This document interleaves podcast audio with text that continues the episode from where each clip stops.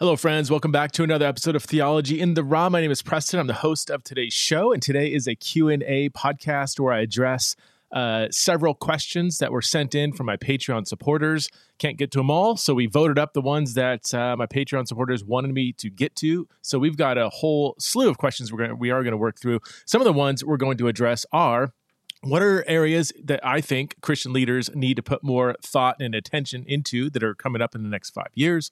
If God chose Adam and Eve to rule the garden, then why would only men rule the church? What do treasures in heaven look like? Why do so many Christians view decision making in terms of open doors? Um, is that a legitimate biblical concept? My thoughts on doctor assisted suicide, my thoughts on the movie or the show The Chosen. Does the traditional view of marriage lead to harm toward gay and lesbian people? Is the ESV biased against um, women in church leadership. And there are several other questions I'm going to get to, uh, which I'm going to jump into in just a second. If you want to uh, become part of the Patreon community and also take um, and and yeah, become part of the whole Q and A process, uh, asking questions, voting on questions, and you can go to patreon.com forward slash theology in the raw. All the info is in the show notes. And for those of you who are viewing this podcast on on the line on the YouTube. you can notice that I'm wearing my nifty camo uh, Newman family barbecue hat. Uh, this is uh, some merch that my buddy Jay Newman gave me. Uh, Jay Newman is the co founder of Newman Family Barbecue. If you want to check out th- some of the most amazing barbecue you can ever sink your teeth into, then go to Instagram and look up Newman family BBQ, and you get all the info there and get pictures of some absolutely mouth-watering brisket and ribs and chicken and sausage. And just, I'm already getting hungry, so I, need to stop. And by the way, Jay has no clue that I'm advertising his um, barbecue company. Um, I just, I don't know. I, I, I, wore the hat and I'm looking at myself in, in the camera here and I'm like, hey, I probably should need to mention um, something about Newman Family Barbecue. So thanks, Jay, for cooking up some um, absolutely scrumptious food. Okay, let's let's dive in. So what we're gonna do is we're gonna get to uh, all of you are gonna be able to hear uh, a few of these questions, and then um, my Patreon supporters are going to hear the rest of these questions. So you're gonna get a sneak for the for those who aren't on Patreon. You're getting a sneak peek of a few of the first questions we're gonna address.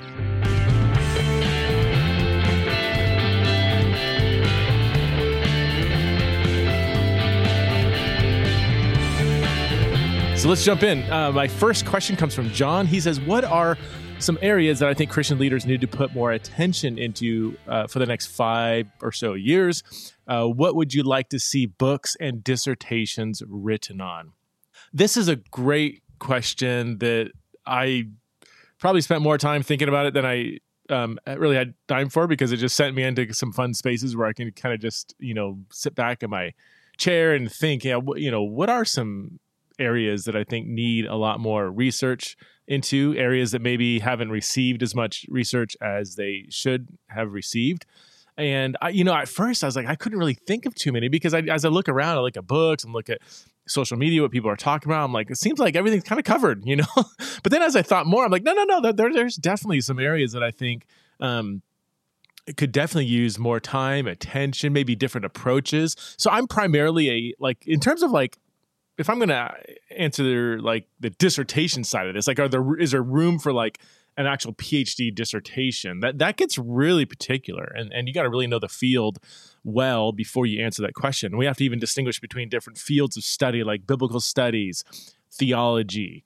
Uh, philosophy, history, um, ancient history, modern history. You know, there's so many areas we can look at here. So I'm primarily I'm a biblical studies guy, and I so in, in terms of like really hardcore like dissertation type studies that's going to be really probably the only area i'm going to be able to speak into. The problem is i haven't kept up on a lot of that literature you know? Um, that, that that was my first kind of initial thought. I'm like well i don't i don't really even know the field in terms of like cutting edge scholarship coming out. I'm not going to a lot of like theological conferences where you can get kind of glimpses of what's coming down the pipeline. So i'm like i don't know if i even have much thought on that but then i thought no there is an area that i've been doing that i've been doing a lot of research on that I think would be really interesting to keep pursuing, and that is the relationship. Okay, so here's one kind of, I guess, dissertation ish topic, or just even if somebody just wants to do a deep dive, but the relationship between um, early Christian responses to the Roman imperial cult and its implication or its implications for modern politics today. I mean, honestly, this is I'm kind of well, I'm writing a book on that. That's that's that's what I'm working on right now. Um, the tentative title is called Exile. Subtitle is A Christian Political Identity. I call it my politics book, but I'm not really dealing with modern day politics. I'm dealing with what does, how should, or how does the Bible shape a Christian view of living in what one might call the shadow of the empire? So much of the Bible is devoted to this kind of topic. You know, um, Christians or even, you know, in the Old Testament followers of Yahweh kind of negotiating their allegiance to Yahweh vis a vis or against the backdrop uh, of other political powers that are that they are living under the authority of.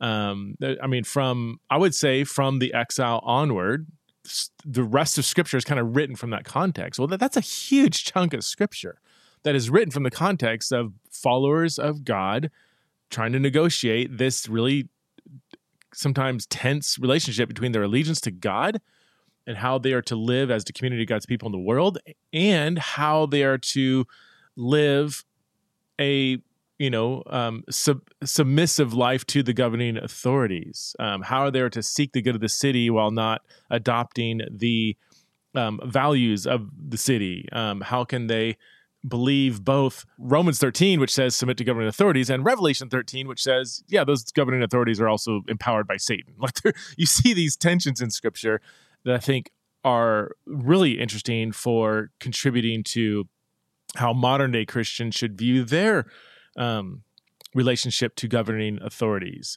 There's been a lot of work done on the ancient context, and obviously there's tons of books written on like modern day politics, but to put those two in conversation I think would be really fascinating. Again, I mean that that I mean you say I'm kind of writing that book right now, but my book is not dissertation level. Um, this would be kind of like just kind of diving into that conversation. Um, but I'm already seeing just like several dissertation topics kind of coming up along the way They can be more nitty gritty, like how does the book of Philippians or book of Ephesians or, or the book of Acts um, shape our political imagination for today? So, so there's there's a lot more deep dives that can they can the deep dive studies that I'm, I'm coming across. I'm like, oh my gosh, like there's there's a lot here. So so that would be one area in terms of a biblical studies kind of general area that I think could definitely use a few dissertations. I also think there's a lot of room for just a, a biblical theology of, of gender. Um, and when I say gender, I don't mean sex,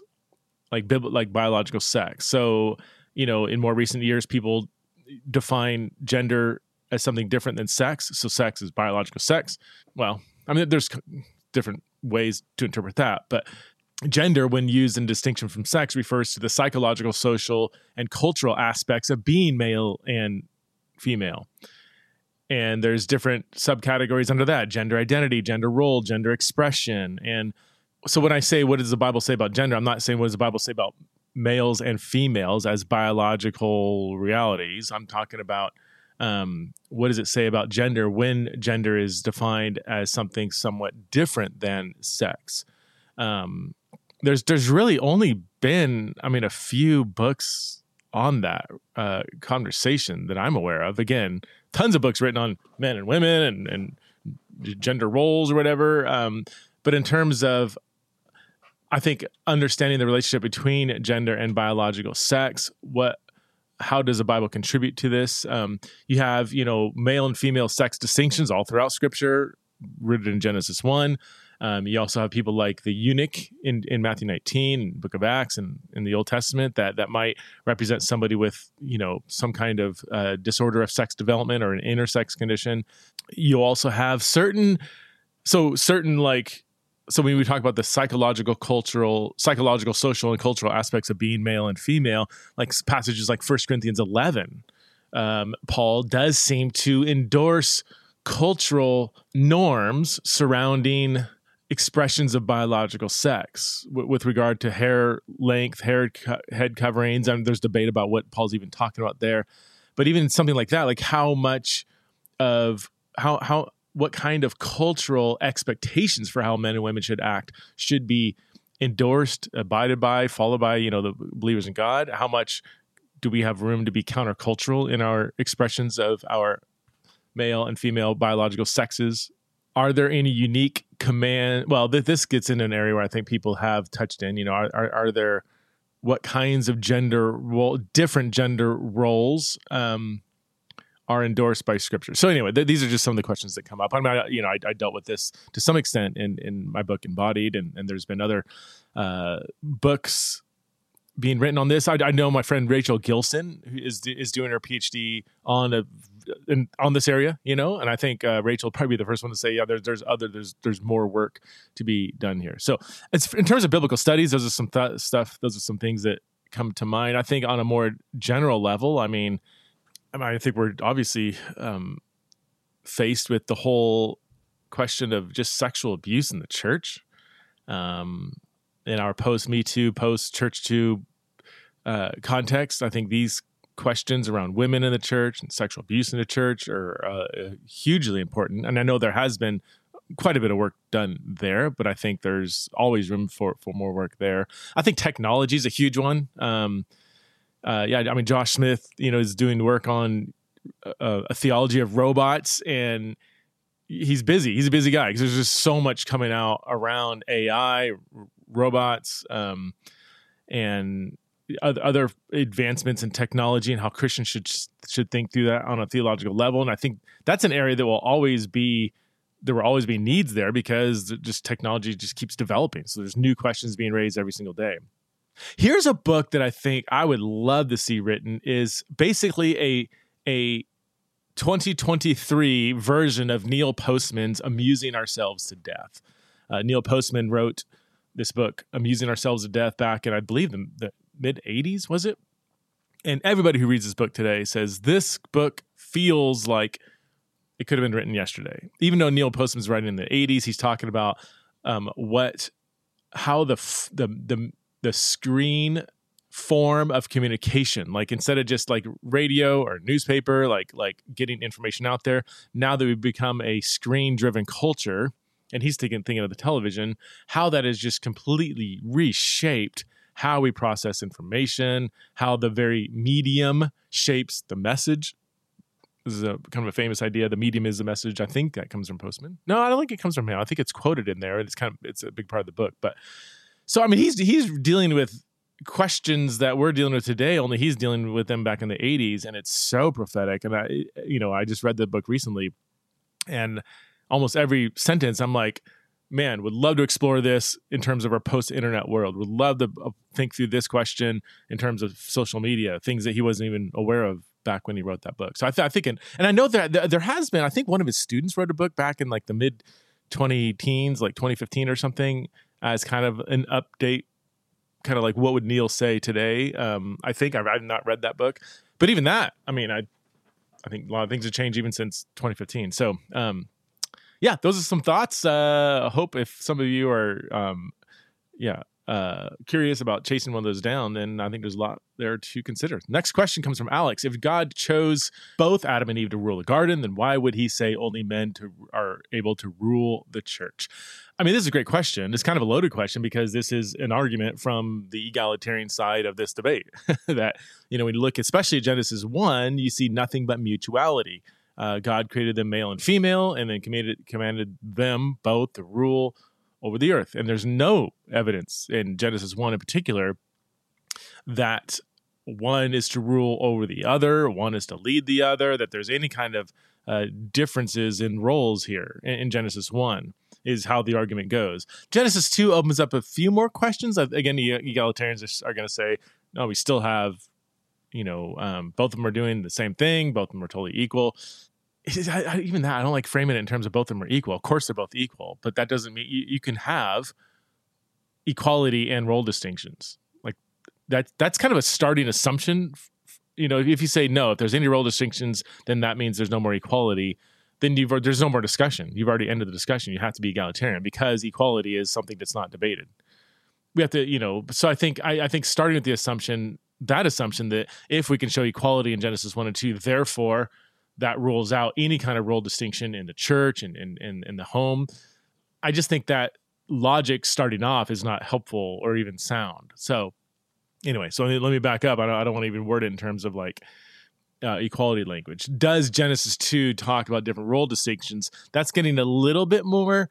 Um, there's, there's a little bit more debate there. Um, and then, of course, in Genesis 3, then now we have a lot more uh, distinctions opened up. But then now we're dealing with a fallen world. So, how many of these distinctions and roles are due to the fall? How many are, are part of God's intended design in, in, in creation? So, th- these are the questions that come up.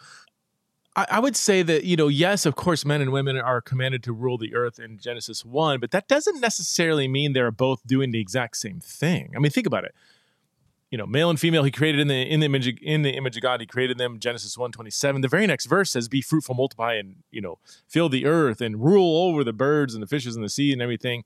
And most people would say that part of ruling over the earth is procreating and filling the earth. That's part of your our our command to rule over the earth. But clearly in procreation, men and women are playing different roles. They're both commanded to rule, but that doesn't mean they're ruling in the exact same way. So even if you follow the logic of the argument, I don't think it would nec- just because both are commanded to rule doesn't mean both are also commanded to, to, to rule in the exact same way because again it's linked to the command to procreate. I'm also nervous about the language of ruling applied to church leadership. Um, I did a bit of digging on some of the language used in Genesis 1, um, 128, when we're commanded to rule or subdue the earth and rule over the earth the two verbs here uh, are kata kuriu, kata. Gosh, I can't even pronounce that.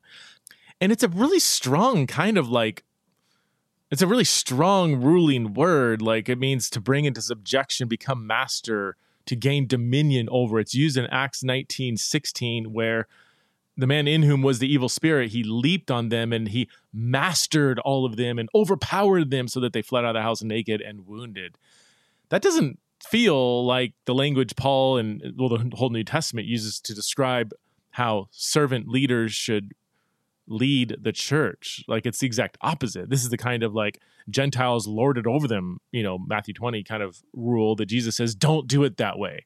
Whatever kind of rule is conceived there in in Genesis 127, humans ruling over the earth, we have a kind of a linguistic distinction in how um uh, leaders are commanded to lead the church in, in the New Testament. The second, there's another word here, arco, which is a really common word, just means to rule or to to govern. Yeah, so this is this is one word used to describe how humans are to uh, govern or rule the earth.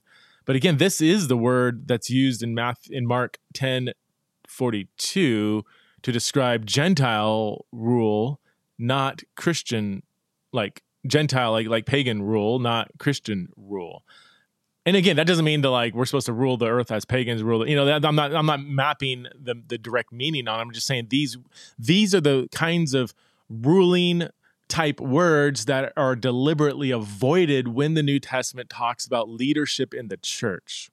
And this is something that Andrew Clarke and others have, have pointed out that it is really curious that the common, just the really basic words for for ruling, for leading, for occupying a position of high high power, high status, that these common words in the New Testament that that are used to describe ruling in general in the New Testament are avoided when Paul and others want to describe leadership in the church, which I think again is just I think Paul and others go out of their way to stress the idea that that leadership in the church should not look like how people rule in different ways in in the broader society. So yeah, so I, I would be nervous. Uh, um, yeah, again, so just summarize, I, I don't think, I think male and female can both rule over the earth without them both doing the exact same thing. I think there can be role distinctions within equal rule, and also get nervous about drawing too straight of a line between the command to um, exercise rule over creation and the com- and, and the the framework through which um, certain believers should lead the church. Okay, next question. What do treasures in heaven look like? It seems materialistic to do something motivated by treasures in heaven or on earth. But that's, but we're told that's our reward. Davis, uh, great question, and I, I, I was both nervous to answer this question and excited because I don't have an answer. I was like, I've always wondered this treasures in heaven. And, and, this is similar to, well, let me just look at a few passages here, first of all, so we know that we're dealing with actual texts in scripture. Um, Matthew 6 20, Jesus, you know, we're told to, by Jesus, to store up for ourselves treasures in heaven. Um, Matthew 10 41 mentions rewards that await believers who serve the Lord faithfully. Great is the reward promised to those who are persecuted for Jesus' sake. Uh, Second Timothy, well, in Second Timothy two two eight, or sorry, Second Timothy four eight, various crowns are mentioned. Crowns that await us. Uh, Jesus says that when he returns in Revelation twenty two twelve, he'll bring with him uh, his reward. And uh, let's see, Colossians three twenty three to twenty four serve the Lord wholeheartedly because if we do so, we'll receive an inheritance from the Lord as a reward. Uh, Matthew 10 42, anyone who gives a cup of cold water to one of these little ones who's my disciple will not lose their reward. So you have reward and treasures in heaven kind of language. Pretty, it's pretty common in, in the New Testament. And I'm embarrassed to say Hey friends, I hope you enjoyed this portion of the Patreon only Q&A podcast. If you would like to listen to the full-length episode and receive other bonus content like monthly podcasts, opportunities to ask questions, access to first drafts of my research and monthly Zoom chats and more, then please head over to patreon.com forward slash theology in the raw to join Theology in the Raw's Patreon community. That's patreon.com forward slash theology in the raw.